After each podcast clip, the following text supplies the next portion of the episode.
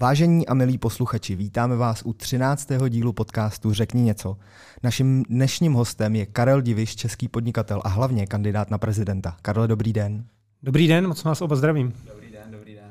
My vás zdravíme, jsme rádi, že jste přijal naše pozvání. Je to pro nás velká čest. My začneme asi možná takovou netradiční otázkou pro vás a ta se bude týkat vašeho studia. Vy jste uh, získal titul magistra na matematicko-fyzikální fakultě. Ano, je to tak. Proč jste se rozhodl zrovna pro tuhle fakultu? Eh, to je celkem jednoduché. Já jsem už jako dítě měl hrozně rád sport a kromě sportu také matematiku. A tu matematiku ve všech podobách a to bylo spojené s tím sportem. Dělal jsem si různé statistiky, knihu rekordů a počítal různé výsledky fotbalové ligy. Nebylo to tak běžné jako dneska, že skončí zápas a všechno je online ještě sotva dohráli, takže takhle nějak to vzniklo a čísla a matematiku jsem měl vždycky rád, tak to asi byla logická volba. Jak to studium vlastně probíhalo? Bylo to těžký? Protože my, my třeba jako tady na ČZ víme, že to je prostě úplně pro nás jako jiný vesmír. no i pro mě to byl jiný vesmír. Já jsem skutečně měl hrozně rád tu středoškolskou matematiku a vlastně na gymnáziu FX Charlie v Liberci jsme měli skvělou matikářku, paní, eh, myslím, to byla docentka eh, Slezáková a ta říkala, na Matfis baví tě matika, děti ta středoškolská matika, je tam takový specifický obor matematika a management. Není to tak, jako ona říkala, ten klasický plechový zadek, ty matfizáci vždycky vyseděli tu věta, důkaz, věta, důkaz, tak asi, jak říkáte, jiný vesmír. No a úplně pravdu neměla, protože první tři roky, jak se později ukázalo, bylo přesně ten plechový zadek, věta, důkaz, věta, důkaz. No a to byl i důvod, proč já na konci prváku, když jsem viděl, že skutečně ta eh, škola se výrazně liší od té středoškolské matematiky a bylo to hodně abstraktní, tak jsem si dal ještě přihlášku na Fakultu sociálních věd, eh, taky na Univerzitu Karlovu, abych měl takový backup, backup plán. No a ono se to nakonec poštěstilo, že jsem to dostudoval, dostudoval obě ty vysoké školy, studoval jsem současně. No. To byla vlastně naše další otázka. Eh, na té fakultě sociálních věd tam jste studoval ekonomii se specializací na kapitálové trhy. Přesně tak, ekonomie se specializací na kapitálové trhy. Eh, vlastně celý ten institut vedl bohužel zesnulý profesor Mejstřík. Eh, teď se mi hned vybavil, protože s horkostí tento týden po něm byla pojmenována Aula 109, taková ta hlavní aula v Opletalce, takže Znova mi to připomnělo, jak to byl úžasný člověk a já skutečně na něj hrozně moc rád vzpomínám. On byl taky v Nervu, Národní ekonomické radě vlády a byl to takový praktik, nejenom ten klasický akademik, ale vedl nás hodně k tomu praktickému životu s těmi studenty, s námi všemi, téměř se stýkal vlastně, když jsme tu školu opustili. A hrozně mě mrzí, že jsem mu nemohl říct si a nemohl s ním konzultovat to, že bych rád kandidoval na prezidenta. Měl jsem to v plánu, dokonce jsem mu napsal mail, někdy v prosinci 2020, že se s ním v lednu chci sejít, protože jsem to plánoval poměrně dlouho a on už se toho bohužel nedožil. Tak uh, běhám jim mráz po záře, když to říkám, ale musel, vzpomněl jsem si tento týden znova na všechno. Rozumím. A vy jste v roce 2001 ve svých tuším 25 letech založil firmu IDC Software House. No, přesně to bylo v roce 2000, o rok dřív, ale to není asi tak podstatné, bylo to v říjnu, ale je to Jasně. tak. No. A to znamená, že firmu nebo společnost jste založil po té první škole, to znamená po dokončení magistra a před, před studiem na, před studiem na, druhé, na té druhé vysoké škole? Já už jsem měl eh, dokončený matfis, jestli si dobře vzpomínám, ale pořád ještě jsem studoval na fakultě sociálních věd a založili jsme ji s kamarádem taky z matfizu, takže já říkám, že to nebyla klasická garážovka, ale byla to klasická kolejovka, protože si představte, my jsme opravdu první naše klienty vodili na vysokoškolskou kolej na pokoj. Já nevím, možná to možná bylo i v rozporu s nějakými studentskými řády, musím se k tomu přiznat, nevím. Sami jsme to nějak neskoumali, ale vím, že jsme dělali nějaký bookshop, první e-shop na knížky, dávno snad ještě, nebo teprve Amazon teprve nějak vznikal, nevím, ty, přesně ty konsekvence časové, takže vím, že tam chodil pán, který prodal knížky, tak jsme s ním ladili, jak ten e-shop bude vypadat a e, taky se tenkrát bylo populární stavět počítače z těch součástek, z komponent z Alzy. A to taky tam, vím, že někde to tam v rohu leželo, takže ale pak jsme brzy získali kanceláře, tak nebylo, nebylo tak hrozné, bylo to asi měsíc, dva, než jsme získali první kancelář. A mě by tady jenom zajímalo taková doplňující otázka, neodradilo to třeba ty klienty, protože my jsme tady měli v minulém díle jsme měli uh, Lucky Royal, známý český barber, a ten právě začínal střihat lidi nejdřív doma a psal mu Jarda Jágr. A ono právě odmítal, jako kvůli tomu, že ho nechce brát k sobě domů, že by to bylo nedůstojné a takový. Vám se nestávalo třeba něco takového? Psal se rok 2000 a byl obrovský boom těch technologií. To znamená, v Americe letěly ty technologické bubliny a e, ti někteří lidi v tom viděli potenciál. Právě třeba ten klient na ten bookshop tak věděl, že prostě chce s těmi, s těmi knihami být v online prostředí a jemu to bylo v zásadě jedno, kde to bude. Asi také a měl pravdu, ta studentská práce byla levnější, než kdyby šel do nějaké softwarové firmy a on jich za tolik, tolik nebylo a, a možná byly nějaké, já už vím, že byl v té době už Unicorn, ale to byly firmy pro zase velké korporace nebo pro velké firmy a on potřeboval šikovné studenty, kteří to naprogramují co nejrychleji a bylo mu úplně jedno, kde se to tvoří. Že? A čím se vlastně vaše firma přesně zabývá? Abychom trošku přiblížili. Uh, čím se zabývá Teď, eh, teď děláme hlavně systémové integrace, to znamená, snažíme se propojovat různé systémy třetích stran, různé softwarové můstky programujeme, eh, děláme také věci týkající se kybernetické bezpečnosti a bezpečnosti IT obecně, eh, stavíme infrastrukturální různé projekty, příklad pro nějaký velký e-shop potřebujete soustavu virtuálních serverů, tak vím, že jeden náš velký klient má asi 250 virtuálních serverů, to si představte, to už není málo a o, to se, o celý tento komplex se nějakým způsobem staráme. Takže je to taková všeho chuť. Já říkám, že to IT děláme od A do Z, že mnohé i ty velké korporace říkají, jsme systémoví integrátoři, oni skutečně jsou, ale často najímají firmy, jako jsme my, aby v tom pomohli a my jsme spíš zaměření na menší a střední segment, kde skutečně jsme od té infrastruktury až po nějaké konzultace a budování a vytvoření aplikací jsme schopní, schopní pokrýt skoro celý ten, ten, celý ten segment. No. A když se ještě na chviličku vrátíme zpět před uh, rok 2000, uh, eh, kde vznikla ta první myšlenka, že si, že si vlastně s kamarádem založíte tu, tu společnost? No tak eh, já jsem v té době chviličku díky té specializaci, jak jsme o tom mluvili, že jsem studoval ty kapitálové trhy, tak ono se to málo ví, tak jsem asi 3, 4, 5 měsíců, asi 5 měsíců pracoval v České spořitelně jako analytik cených papírů. A mě tam samozřejmě denně chodily ty reporty eh, z těch amerických burs a z české burzy a viděl jsem, jak rostou ty technologické firmy a ty IT bubliny a můj kamarád byl skutečně velice zdatný na to IT, no a tak jsme si nějak řekli, že bychom to mohli spojit, že on by měl na starosti ty, tu technickou stránku věci, a že bych se staral spíš o ty obchodní věci a o nějaké procesní. Takže takhle to vzniklo, no tak chtěl jsem se svést na té bublině jako 24-letý študák se svými ideály, a pak se to vlastně podařilo velice záhy. V roce 2001 za námi přišel vlastně taky kamarád, který dělal eh, IT manažera v cestovní eh, kanceláři Aziana. A vlastně měli plán, že prodávají letenky, byli poměrně už známí a, a velcí, co se týká prodeje letenek a viděli někde na konferenci nebo nevím kde, že západní Evropa, západní svět už jede ty letenky online. A v té době to v Čechách ani na Slovensku a jak se později ukázalo vůbec ve střední východní Evropě nebylo, no tak takhle dalo slovo slovo a e, přišli za námi, jestli bychom jim v tom nepomohli. No tak jsme dostali obrovský manuál toho, jak funguje eh, terminál pro prodej letenek, takový ten klasický, že jste přišel na pobočku a ta paní přes nějaký, nějakou sadu příkazů prostě snažila se vylovit z nějaké téměř dosovské obrazovky nějaký, nějaký let ještě vůbec víte, co je DOS? Nebo už asi ani, ani Nevíme, nevíte. Už ani ne, nevíte. To, ne. to bylo ještě před Windowsama, ale to je jedno. Uh, takže tak, tak to jako začalo. No a my jsme skutečně tu letušku poměrně rychle, asi za tři měsíce naprogramovali. Byla velká tiskovka, rozjelo se to. No a postupně postupně se ukázalo, že skutečně to je díra na trhu v celé střední východní Evropě, tak my jsme potom vlastně odešli z té spolupráce s Azianou, protože oni chtěli logicky vyvíjet sami dál a hlavně prodávat letenky, zatímco my jsme chtěli vyvíjet software, no tak nakonec se nám podařilo nějakých takových eh, zhruba 800 plus minus letušek v 25 zemích světa a mám na to taky výborné, výborné vzpomínky a skvělé zážitky, protože když třeba přiletíte do Tbilisi, kde to bylo ještě o 15 let zpátky a e, máte připravenou prezentaci v angličtině, no a den předem vám řeknou, no to je super prezentace, ale tady nikdo anglicky neumí, jako myslíte teda v ruštině, no tak jsem oprášil svoji e, ruštinu z základní školy, samé s pomocí tam nějakého místního manažera, který naštěstí uměl anglicky a dal jsem to, dal jsem to a zase jsem začal mluvit kromě angličtiny rusky, no. Skvělé zážitky, skvělé zážitky a historky. Jak se dá vlastně spojit ten podnikatelský život ještě teda s tím studentským v těch začátcích a teď teda ještě vlastně s tou kandidaturou na prezidenta?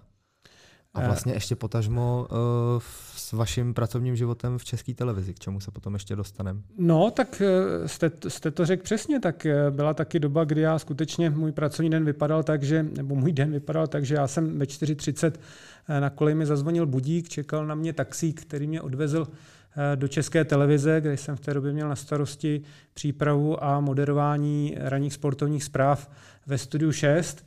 Eh, poté jsem metrem jel vlastně do, do firmy dělat, dělat IT podnikání a po večerech jsem ještě dostudovával tu druhou vysokou školu. Takže já jsem člověk, který snad umí nějak pracovat s časem, takže skloubit se to, skloubit se to dalo. A teď se to hodí, protože kandidatura na prezidenta nebo taková ta předkandidatura, ono kandidátem není zatím nikdo vlastně, dokud nemáte podpisy, ať už senátorů, eh, poslanců nebo od, od lidí, tak vlastně nikdo není kandidát, ono se to někdy trošku plete tak, eh, tak se to hodí, protože umím pracovat si myslím docela dobře s časem, ale je to hodně náročné. Teda myslím, že takhle jsem takhle hodně a intenzivně jsem opravdu naposled pracoval v těch začátcích, když jsem zakládal tu firmu. Je to téměř 24 a to, to nepřeháním, kromě pár hodin spánku. Pořád se něco děje. Hmm. No a kromě vlastně tohohle všeho, co jsme tady teď vyjmenovali, tak vy se věnujete ještě nějakým způsobem uh, dobročinným věcem. Jednou z takových akcí je projekt Karlova, Karlova Lípa naděje. Můžete posluchačům říct, co to za projekt je, čeho se týkal a co bylo třeba jeho výsledkem? Tak já jsem rodák z České lípy, tak proto je tam ta lípa, Karlova jasné. A právě parta kamarádů z České lípy někdy před rokem mě oslovila, eh, že byla to vlastně, byly to florbalistky, že je tam takový smutný příběh eh, dneska, myslím, 13-letého hocha Jiříka Ulmana, s kterým jsem se pak několikrát setkal, který trpí takovou zvláštní, zvláštní nemocí, jakým odděleným onemocněním, nějaká hyper, in, inzu, hyper, já to nemůžu ani říct, hmm. jak to je, ale děje se mu prostě to, že, že se vždycky zlepší jeho zdravotní stav, pak upadne zase do stavu, kdy v podstatě nemůže, nemůže ani chodit vůbec, kdy prostě se vrátí i k nějakým plínkám a tak dále. Ty rodiče říkali, že pravděpodobně to prapůvodně vzniklo, jak to někdy bohužel bývá z dětského očkování, eh, pak se mu to zhoršilo znova, pak ho na potřetí eh, srazil covid, je potřeba nějaká, nějaká speciální léčba, tak za mnou přišli a tak mně se, mně se, mně se zdálo, že eh, by asi pomoc šlo, tak jsem zorganizoval partu, partu lidí a některých známých osobností, pomáhala tam Charlotta, Dominik Hašek, Pavel Nečas a, a mnozí další, Jiří Ponikelský, šéf sportovní redakce, věnoval nějaké sportovní drezy do, do dražby, které pak šel ten výtěžek částečně. Takže jsme to udělali a jako českolipský rodák, tak jsem prostě byl osloven, jestli bych nepomohl, tak jsem, tak jsem pomohl. To je, to je celý. A velká část vašeho života, vy už jste to vlastně trošku zmínil, eh, se týkala české televize, kde jste strávil řadu let. A jako sportovní komentátor eh, jestli úplně řídil, ale staral se i o olympijská studia na české, v české televizi. A mě by zajímal vlastně ten úplný počátek, jak jste se vůbec dostal do české televize. Hned řeknu, jenom opravím spíš sportovní redaktor, no. komentátor, to by můj velký kamarád a, a šéf komentátor Robert Záruba to nerad slyší, když se mění, modera, když se mění ty slůvka moderátor, redaktor a komentátor, ale ne, to je spíš legrace. Já jsem od malička, jak jsem říkal, měl jsem rád sport, hrál jsem závodně za vagonku Česká lípa, když jsem přišel do Prahy, tak jsem začal hrát za tým Břevnova, který dneska už zanikl. No a stalo se to, že někdy v 18 letech, když už jsem byl v Praze, tak jsem měl úraz, úraz hlavy při zápase, myslím, že to bylo s Tatrou Smíchov, eh, na hřišti Loko Vltavín dnešním, což zmiňuji proto, že dneska na to hřiště, na tu branku, kde se to stalo, tak já koukám ze, z okna svých kanceláří, takže to jsou někdy takové ty životní, životní, životní paradoxy. A myslím ještě zápas předtím, než se to stalo, tak eh, proti mě hrál Honza Koller v dresu Sparty B, takže po mnoha letech, kdy pak jsme se přes televizi a zase přes eh, aktivity v Realto Praha potkali, tak jsem, se ptal, jestli to pamatuje, logicky jsem to nepamatoval, ale já moc dobře, když dvakrát hlavičkoval tak, že mě odnesl s míčem do brány a i když jsem ho držel v ruce, takže, takže se vůbec nedivím, že se pak stal nejlepším historicky střelcem české reprezentace. No a díky tomu úrazu jsem chtěl zůstat, zůstat u sportu, přes, jo, tak takhle to vzniklo A bývají to klasické náhody. No. Moje maminka dělala v České lípě u, eh, v cestovní eh, kanceláři u Jaromíra Čapka, což je bratr Pavla Čapka, takhle to celé vzniklo, takže já jsem pak zavolal Pavlovi jako naprostý elef, zelenáč jsem tam přišel, chvíli jsme se bavili o fotbale, on pochopil, že jednak snad mu trošku rozumím, když teď už to tolik nemám čas sledovat, ale v té době jsem znal fakt všechny ty soupisky na spaměť všech možných klubů a měl jsem docela přehled, což se Pavlovi líbilo, no tak mě nějak uved v té redakci a začínal jsem jako LF přepisem sportovních agentur nebo zpráv ze, sportovních, ze sportovního spravodajství ze světa, co, co chodilo a přepisoval doslova ještě na psacím stroji. Představte si, pánové, ještě nebyli té době v redakci počítače, ale brzy po mém nástupu teda se tam zavedli a já měl teda výhodu z toho matfizu, že se mi pár lidí učil, jak to ovládat, jak to pustit, jak to zapnout, jak to vypnout, takže tam jsem byl trošku napřed. Možná i díky tomu jsem pak se tam vypracoval poměrně brzy na obráz a do těch prestižnějších eh, vysílání. No. A vy už jste, znovu jste o tom už trošku mluvil, že jste hrál za Českou lípu fotbal, pokud mm. se nepletu, dokonce snad první dorosteneckou ligu. V mladším dorostu jsme hráli první dorosteneckou ligu, je to tak? No. Takže předpokládám, že váš vztah ke sportu je, je, vel, je velmi dobrý.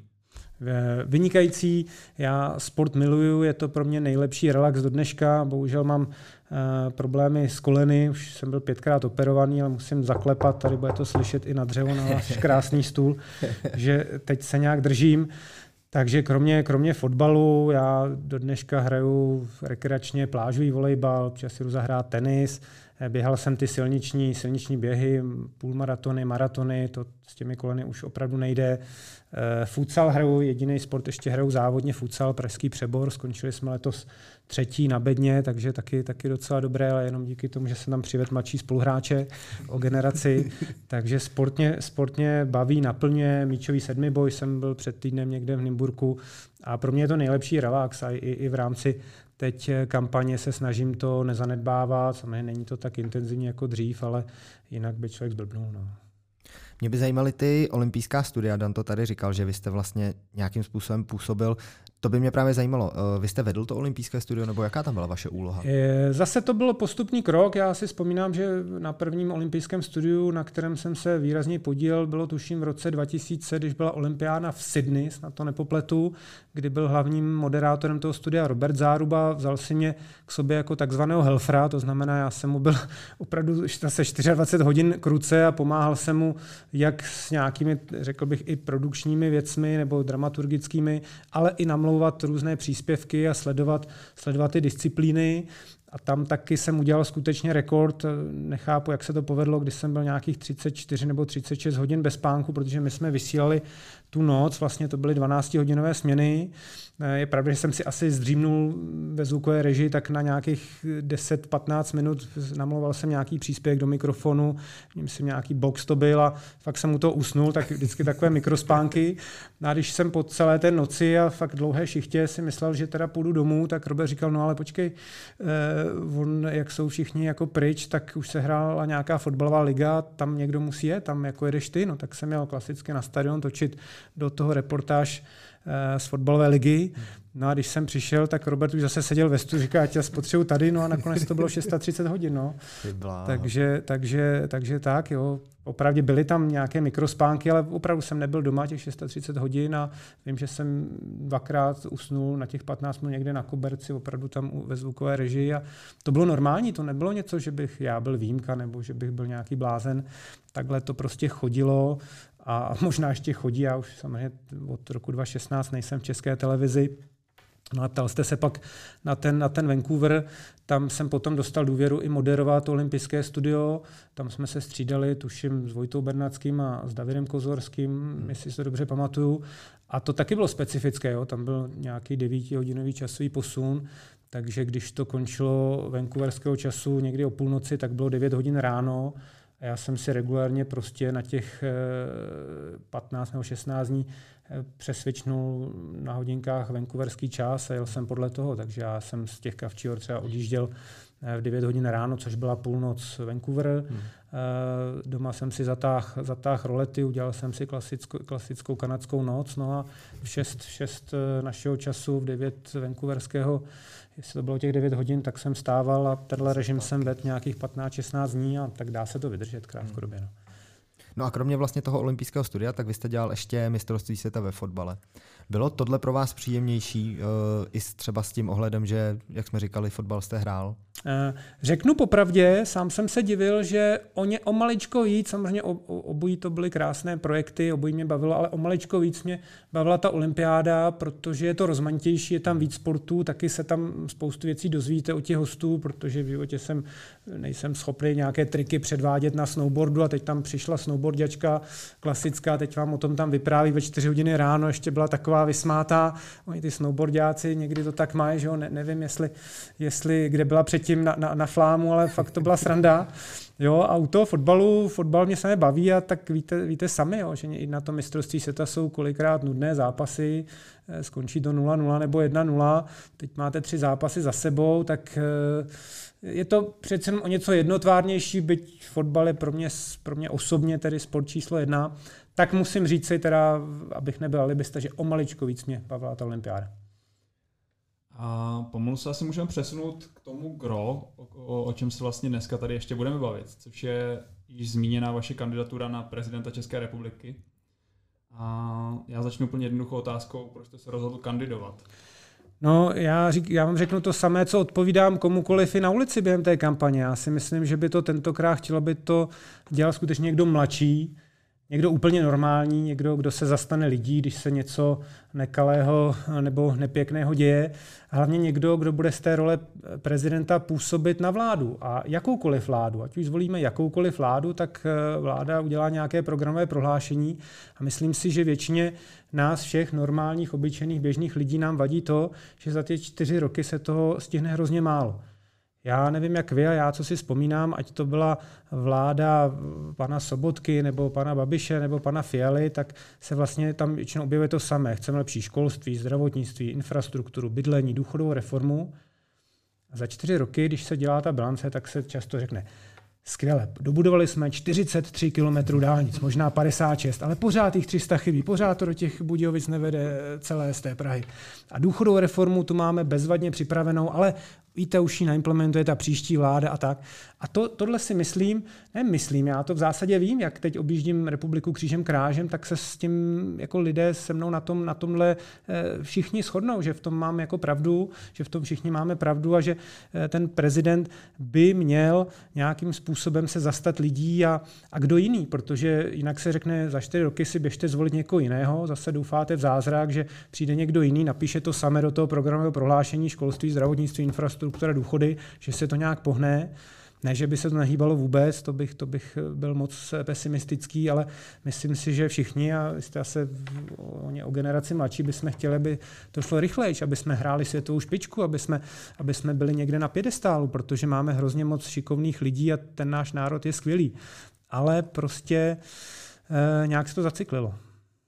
Mě by zajímala úplně triviální věc a asi pro každého chlapa zásadní. Co vám na to řekla rodina? Na to, že chcete kandidovat? No tak rodina samozřejmě eh, říkala, že jsem blázen, ale že mě znají, že vědí, že jsem berán a že když, když si něco přeji spíš, než že bych byl tak tvrdohlavý a když v něco věřím, tak eh, důkazem jsou to, že jsem studoval vysoké školy obě a dostudoval, když jsem když jsem prostě potom měl úraz hlavy a chtěl jsem nějak zůstat u sportu, šel jsem do české televize, vybral jsem IT firmu. Já ty věci musím cítit, jo? a já, jsem, já to nedělám, eh, já bych to necítil, eh, že, že, že, tak bych do toho nešel. Takže od té chvíle, když pochopili, že to myslím vážně, tak mě samozřejmě, samozřejmě podporují mají o mě obavy, aby mě to nesemlelo, aby, aby něco, něco. Já říkám, zase nejdu nikoho zabít, nejdu nic ukrát, maximálně nebudu, nebudu prezidentem, to se přežít dát, ale, ale pokud nechci si jednou vyčítat, že jsem to cítil, že jsem proto něco chtěl udělat, že jsem chtěl pomoci nějaké dobré věci a říkat, jo, tenkrát, kdybych já, možná to bylo jiné, nech, nechci to. Ať to dopadne jakoliv, už vím teď, že, že jsem hrozně rád, že jsem ten krok udělal. Co může být podle vás největší výhoda uh pro ty případný lidi nebo ty voliče vlastně? Eh, v mém případě? Mm-hmm. No já si myslím jednoznačně ta nadstranickost. Protože nadstranickost buď může být fráze, říká se, že prezident by měl být nadstranický, a já na to říkám, jak může být někdo, kdo zakládal ODS, nebo sociální demokracii, nebo ano, nadstranický. Ten člověk, ať jakýkoliv, tak nikdy už nebude nadstranický, protože pokud ne, nemáte rádi ODS, tak nebudete mít rádi prezidenta, který tu stranu zakládal. To samé sociální demokracie, to sam, samé ano. To znamená, takový prezident, takový člověk vždycky tu společnost bude eh, nějakým způsobem rozdělovat, nikdy nebude nadstranický. To znamená, v té úloze prezidenta tady si myslím, že je to obrovská, obrovská výhoda, že, že skutečně nejsem zavázaný žádné politické straně. Já teď nemluvím o nějakých lobbystech nebo o něčem, ale když jste vzešel z nějaké politické strany, tak logicky tam ty vazby jsou a ty už nikdy ze svého života nevymažete. A pokud ten prezident by skutečně měl stát na straně lidí, aby to takový civilní prezident, tak jak já bych si tu roli představoval, který, který skutečně bude za ty lidi kopat, tak si myslím, že to je, to je obrovská výhoda i těch některých dalších kandidátů, kteří jsou na tom, na tom, na tom podobně. Já to vezmu ještě úplně obráceně. Setkal jste se i s negativní reakcí právě na to, že jste víceméně, eh, když to přeženu, tak politikou nepolíbený. To znamená, že nemáte žádnou politickou minulost v jedné, v jedné z těch, z těch eh, největších stran. Vyloženě negativně, negativně ne. Samozřejmě někteří i lidé na ulici, i někteří samozřejmě novináři říkají, že mi chybí ta politická zkušenost. To je pravda, to, to nemůžu nějak popřít. Opravdu jsem nebyl nikdy v žádné straně, ani v žádné veřejné či politické funkce na jakékoliv úrovni. Takže to pravda je, s tím nic neudělám. Z druhé strany si nemyslím, že je to tak velký, velký handicap pro samotný výkon té funkce, protože jestliže já jsem nebo podnikám a vedl jsem spoustu i, i tvrdých jednání nebo diplomatických jednáních a, a jak, jak ve východních zemích, tak eh, v angličtině v západních zemích, tak eh, to bude podobné. Eh, jasně neznám, nemám osobní vztah s nějakými předními světovými státníky, ale pokud zase já se znám člověk, který když někam přijdu do společnosti, tak docela kontakty navazuju velice rychle. Neříkám, že se všemi jsem kamarád, ale nestojím někde v koutě a, a tenhle handicap myslím, že se dá odstranit za dva, tři měsíce tvrdé práce, pokud bych se prezidentem stál nebo v nějakém horizontu rozumném. A nemyslím si, že by to byla taková překážka, jak z toho někteří lidé dělají, ale nevím. Mě by zajímalo, možná už to tady z toho, co jste teď říkal, vzešlo, ale uh, z vašeho pohledu, proč by měl občan České republiky zvolit právě vás? No, znova budu opakovat. Myslím si, že prezidentem by, prezident není nějaká trafika. Není to něco, co by mělo být za odměnu nebo za zásluhy. Já jsem přesvědčen o tom, že by to měl dělat člověk na vrcholu sil, pro kterého to bude absolutní vrchol jeho kariéry, který skutečně bude mít eh, fyzické, psychické síly na to někam, někam tu zemi posouvat, změnit atmosféru, být takovým národním koučem a takovým zastáncem, zastáncem všech, všech lidí. Takže tohle je přesně věc, jak já si představuju, že by, ten, že by ta role prezidenta měla být. Mě opravdu vadí to, co se dělo za poslední dvou prezidentů, takové to ohýbání ústavy. Jo. Já nikde v té ústavě, si přečtu zleva, zprava, ze zhora, ze zdola nečtu, že by bezdůvodně měli se lustrovat ty ministři a zdržovat se jmenování vlády, nebo že by někdo měl uh, hrozit nějakou stínovou, nedej bože, úřednickou vládou. Prezident má stejný hlas v parlamentních volbách jako já nebo jako vy a musí se hold smířit s tím, jakou, jakou vládu vygenerují ty volby ano, když zrovna bude volit e, tu vládní stranu, tak asi se mu bude komunikovat s tou vládou líp, než když eh, zrovna bude mít jiný názor, ale musí se s tím smířit, musí s vládou spolupracovat na těch věcech, které může, které jsou důležité, nějakým způsobem nechat pracovat, ale dohlednout na to, jak jsem říkal, pokud ta vláda nejede podle těch priorit a řeší priority 101, 102, 103 a ne ty základní 1, 2, 3, tak by měl vystoupit. A podle ústavy může kdykoliv o to požádá, účastnit se jednání vlády, účastnit se eh, jednání parlamentu, takže vlastně eh, toho, toho by se dalo, dalo docela dobře využít, jenom pokud si tu už s tou přečtete a pokud budete dělat to, co by ten prezident dělat měl. A bohužel ti předchozí dva minimálně eh, prezidenti tím, že byli premiéři a ztratili tu výkonnou moc, tak se s tím podle mě nedokázali i chlapsky svým egem smířit. Možná i to byl jeden důvod. Já bych se tady u politiky, když se o tom tady bavíme, zastavil u jedné věci. Víceméně teďka pro nás asi v Evropě nebo v České republice trošku skončil covid, ale nastal víceméně asi větší a glob, nebo globálnější ne, ale a, asi stej, podobně důležitý pro mě velký konflikt, a, kterým je tedy rusko, rusko-ukrajinská válka. A mě by zajímal, mě by zajímal úplně jednoduše názor váš na, na, na tento konflikt, protože třeba na sociálních sítích vidíme spoustu názorů, spoustu uh, křiků o běžných, běžných občanů třeba na současnou vládu, že uh, příliš pomáhá Ukrajině, nebo že málo pomáhá Ukrajině. Jaký vy na to máte názor? No, setkávám se s tím během té kontaktní kampaně denodenně. No.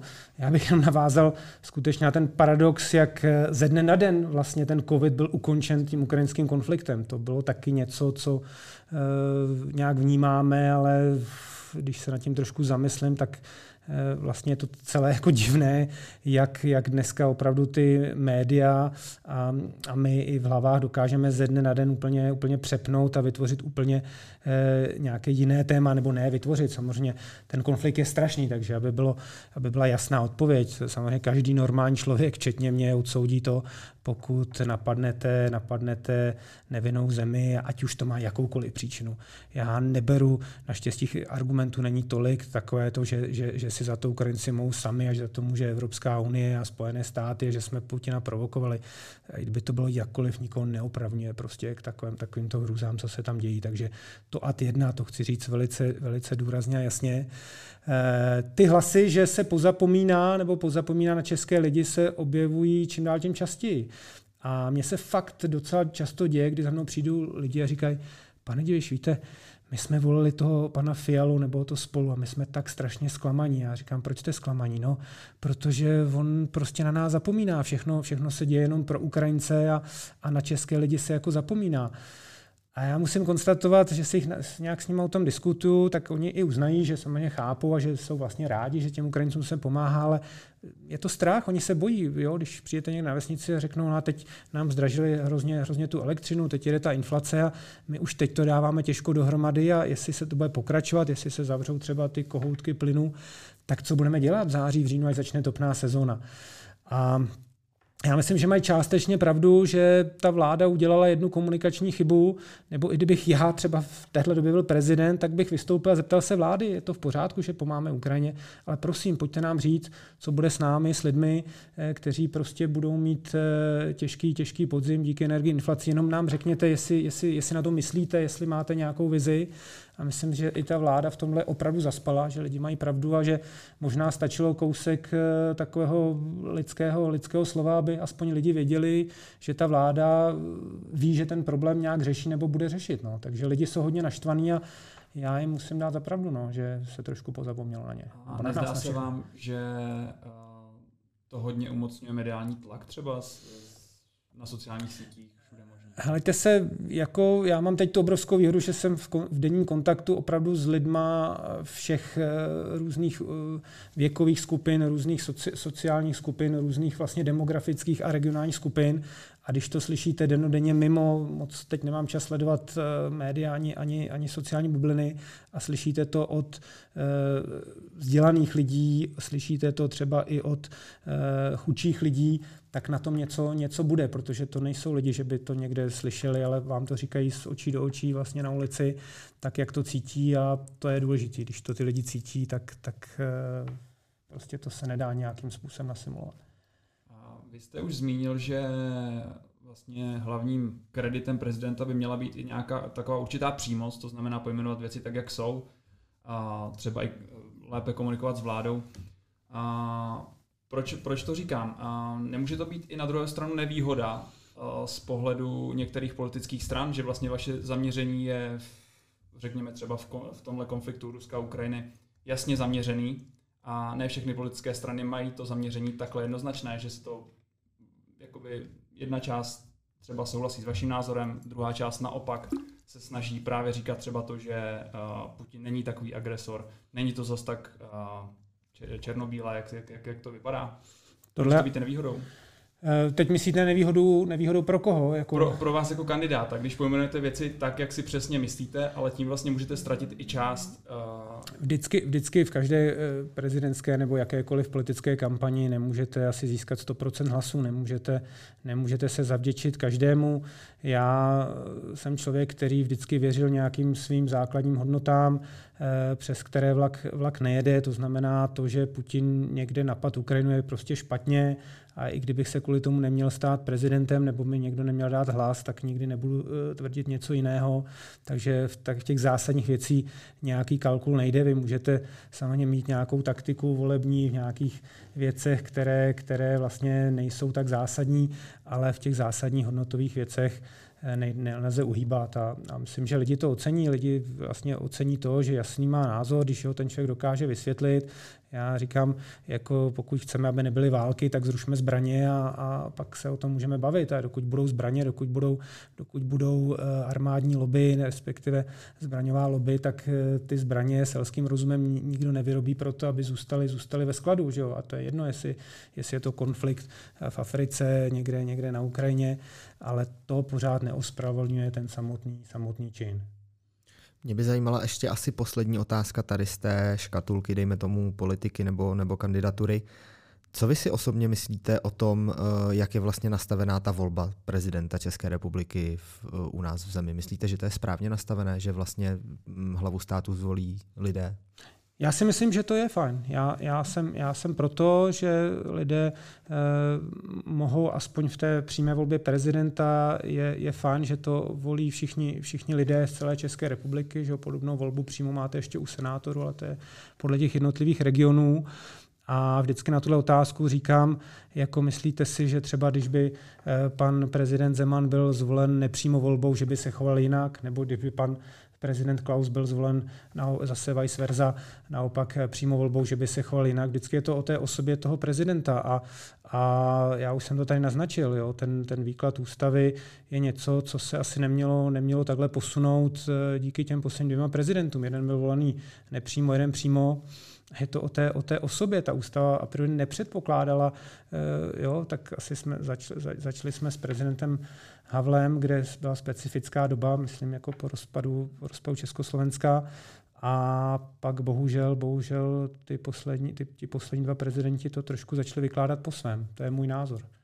A to je, to je ta chyba, ne jestli je volený přímo nebo nepřímo. Pokud bude stát na straně lidí, tak zase jedno, jestli ho zvolíte přímo nebo nepřímo, ale to tady chybí. Ti, ti lidé vlastně na ulicích říkají, že nevěříme už nikomu a ničemu a to je, to je hrozně špatně. To je hrozně špatně. To mě nejvíc jako mrzí, že lidé už opravdu jsou naprosto zhrzení a zhnusení a nemají žádnou kotu, nemají se čeho chytit. A já si hrozně přál, aby třeba měli aspoň prezidenta, kterého, kterého mohou mít rádi. Jo, ať, ať je to na Slovensku jak chce, tak když potkám hodně Slováků, tak říkají, jo, Čaputová taky dělá chyby a nejsme s happy. Aspoň nějak nás reprezentuje, aspoň se nějak zastane, když, když se něco, něco děje důležitého. A to tady lidem chybí. Nemají, nemají žádný zastání. A v tom asi určitě se shodneme. My pro vás máme ještě a, takový závěrečný kvíz, který máme nachystaný na, no, pro každého hosta. Mm-hmm. Jedná se většinou o pět otázek, z části to bývá, že máte na výběr A a B, části je to otevřená otázka a není tam nic, nic složitého, takže jestli, jestli, jestli můžeme, tak, tak, se do toho, tak se do toho dáme. A první otázka, jaká je nejkrásnější země, kterou jste kdy navštívil a proč? Nový Zéland, eh, protože jsem si tam připadal jak v nějakém jurském parku, akorát tam chyběly skutečně ti dinosauři a Nový Zéland eh, kvůli přírodě jednoznačně. Tady je ještě vlastně důležitý říct, vy jste někde zmiňoval, že jste procestoval dvě třetiny celého světa, mám pocit? Třetinu asi světa, asi hmm. zhruba 71-70 hmm. zemí, tak zhruba třetinu. No. Takže Nový Zéland nejlepší. Z těch zemí, kde jsem byl, jednoznačně nejlepší. Ale vždycky říkám, eh, to už by se muselo hodně něco dít, abych z téhle země emigroval. Eh, prostě mám hrozně rád Českou republiku, jsem hrdíček, vždycky jsem byl, asi to souviselo od malička s těmi sportovci a vždycky s tím lvíčkem na prsou. Takže já bych nikam se odstěhovat nechtěl. No. Chybí mi trošku moře, to je jediné, co, co tady mi chybí, je moře, ale to se dá dohnat jednou, dvakrát do roka někde na, někde na dovolené. Ale když jste se ptali, tak, tak z těch cizích zemí Nový Zéland. A máte na světě ještě nějaký bod, kde jste ještě nebyl a chtěl byste se tam určitě podívat, nějaký, nějaký sen? Mm, sen docela jo, Kostarika, Kostarika už hodně tam teď lidi jezdí, říkají to nádherné, tak eh, ještě jsem tam nebyl, teď je to takové útočiště Čechů v době covidu bylo, pravda, no. já jsem to nějak nestihl, tak, tak eh, Kostariku bych asi, asi uvítal. A další otázka. Který světový politik vám je svým chováním nejsympatičtější? Eh, já jsem uváděl několikrát příklad, že z světových politiků jsem se dokonce setkal s německým prezidentem Richardem von Weizsäckerem, když mi bylo 8 let, kdy se nám podařilo více takovým malým zázrakem eh, dostat, dostat eh, do západní Německa za, za mým strejdou, který tam odešel v 68. Takže nějak jsme dostali zázračně výjezdní doložku, jako samozřejmě rodiče nebyli ve straně, ale nebyli jsme nějací dizidenti, chtěli, chtěla mamka navštívit svého bratra Takže já jsem ho potkal v osmi letech někde v Alpách s Baťuškem, on se tam bavil ze Strejdu, já jsem ani nevěděl, že to je prezident, pak nám to Strejda oběda říkal, no a byl právě takový civilní, lidský, takže ta, ta forma se mi hrozně, hrozně líbila.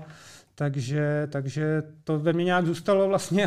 Teď, když jsem se rozhodl, že se pokusím o tu kandidaturu, tak, tak pořád to mám v hlavě z dětství. No. Pořád mám v hlavě v dětství, že ten prezident může vypadat nějakým takovým způsobem, chodit po ulici, bavit se s lidma, žít úplně normálně a, a že ho můžou mít ty lidi rádi. A poslední taková otevřená otázka. Jaký máte názor na členství České republiky v Evropské unii? Tak já jsem jednoznačně pro ty základní myšlenky, volný pohyb zboží, kapitál, osob, služeb, jezdíme na dovolenou bez, že bez nějakých, já jsem ještě zažil ty hraniční kontroly, jak jsem do toho západní Německa, to je samé skvělá, skvělá myšlenka, skvělá, skvělá, skvělá věc. Jsem vystudoval, jak jsem říkal, ekonom, to znamená, pokud bychom teď někdo řekl, vystupme zítra z Evropské unie, tak do těch všech problémů jako se ještě sebe zničit nejde. Nicméně asi bych řekl, nejsem žádný eurohujer, protože tak, jak ta Evropská unie dneska funguje, je přebyrokratizovaná, eh, ty dotace zdaleka nejsou férové, mě moc hlava nebere.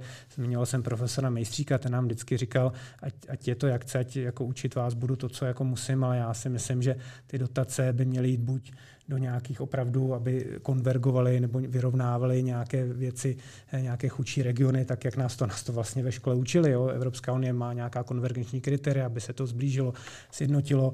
Nemělo by to jít do, do odvětví, která si po, pomohou sami, takzvanou tou neviditelnou rukou trhu. Eh, nemělo by to jít nějakým miliardářským firmám, které ty dotace nepotřebují. A tohle všechno se bohužel děje. A to je hrozně špatně. No a zeptáte se mě na to, jak, jak ven, já nevím, protože něco, co už, te, co už došlo takhle daleko, tak těžko budete nějak reformovat zpátky. Je to to otázka, která je hrozně, hrozně těžká. Já říkám, zvolme k tomu pragmatický přístup. Jak jsem říkal, jsem přes ty všechny problémy, které jsem jmenoval, jsem rád, jsem jednoznačně, že eh, rád, že jsme součástí Evropské unie, tak využijeme to, co se dá, využijeme to pro naše dobro. Pokud jsou tam nějaké zdroje, které můžeme využít pro šikovné české firmy, pro šikovné startupy, pro, pro cokoliv, co nám pomůže, tak to samozřejmě využijeme a uvidíme, uvidíme, co přinesou, co přinesou budoucí léta. No. Ještě jedna poznámka k politické rovině té Evropské unie. Samozřejmě má to význam i, i v nějaké zahraničně politické situace. Teď se to ukazuje, samozřejmě nějaký jednotný postup proti Rusku. Ale já si myslím třeba proti České republice je takový poměrně, jak je to cítím na ulici, nejednotný vlastně k tomu názor, protože abyste pro něco byli jednoznačně pro, tak musíte vidět nějaký cíl. A já si myslím, že všichni ti evropští politici dělají chybu, že neřeknou, kde je ten cíl. Nás učili, že Evropská unie má k něčemu konvergovat. Když se vás zeptám, k čemu teda má konvergovat? Budou to evropské státy spojené, nebo se vrátíme jenom k tomu, že jsou to ty základní čtyři, čtyři svobody? Nikdo přesně neví. To znamená, abych měl něco rád, tak bych chtěl vidět ten cíl, abych řekl jednoznačně dobrý, tak někam směřujeme a, a když se to povede, budu rád a, a za, to, za, to, za to dám hlas a, a budu jednoznačně eh, proto. A je to takové mlžení. No. Je to takové mlžení a to asi myslím, že nejenom mě, ale lidem, lidem na té unii vadí, zejména v Česku. No. Lidi v Česku jsou hrozně chytří a, a chtějí, chtějí vědět nějaké jasné, jasné stan, jasná stanoviska. A další otázka, která na to trošku navazuje. Koruna nebo euro? Oblíbená otázka. Tak já chci český prezident a, a jsem Čech, takže já jako mám takový nostalgický vztah a, a k té české koruně, takže když bych musel říct pana nebo orel, tak řeknu jo, v téhle chvíli nechme tu českou korunu. Rozumím oběma těm přístupům. Mít, mít samostatnou měnu samozřejmě znamená jeden nástroj monetární politiky navíc, to znamená v dnešní době, když budeme bojovat s inflací, když Česká národní banka udělá nějaká opatření, aby posílala korunu, tak mě sice budou nenávidět exportéři, ale zlevní nám to dovozy, takže to může pomoct i v boji proti inflaci. Samozřejmě, když budete mít společnou evropskou měnu, tak tuhle tu jednu, jednu, jeden nástroj navíc ztratíte, ulehčíte život, všichni si ulehčíme život, že eh, nepojedeme na Slovensko, nebo muset měnit peníze, nebo do Německa eh, to samé, že nebudou se muset zajišťovat, hedžovat eh, ti exportéři. Takže těch argumentů je 100 a jeden na obou stranách. Zatím, zatím máme korunu a to asi podstatné, co chci říct, že to, jestli naše ekonomika bude prosperovat nebo nebude prosperovat, rozhodně nebude záviset primárně na tom, jestli budeme mít korunu nebo euro a na to, jak, jak budeme konkurenceschopní, jakou, jak, jak si budeme, eh, dokážeme vyrábět eh, věci s přednou hodnotou a, a tím se musíme prosadit. A, a tahle ta, ta věc, věc s měnou prostě bych primárně svěřil zase odborníkům, to znamená České národní bance. A úplně poslední otázka. Andrej Babiš nebo Petr Fiala? A, tak když musím říct, tak Petr Fiala. Tak jo, my vám moc děkujeme, tohle bylo od nás všechno. My si moc vážíme toho, že jste přijal naše pozvání, že jste s náma mohl vlastně, nebo my s váma jsme mohli udělat rozhovor. Přejeme vám hodně štěstí, ať už eh, ve sbírání podpisů, ať už v celé prezidentské případně kampani a když se podaří, tak vlastně i v tom úřadu. Já vám oběma moc děkuji za, za pozvání, za pěkné otázky a děkuji moc a ať se vám daří. Děkujeme, Karle. Mějte se hezky. Mějte se krásně. Nasanou. Naschle.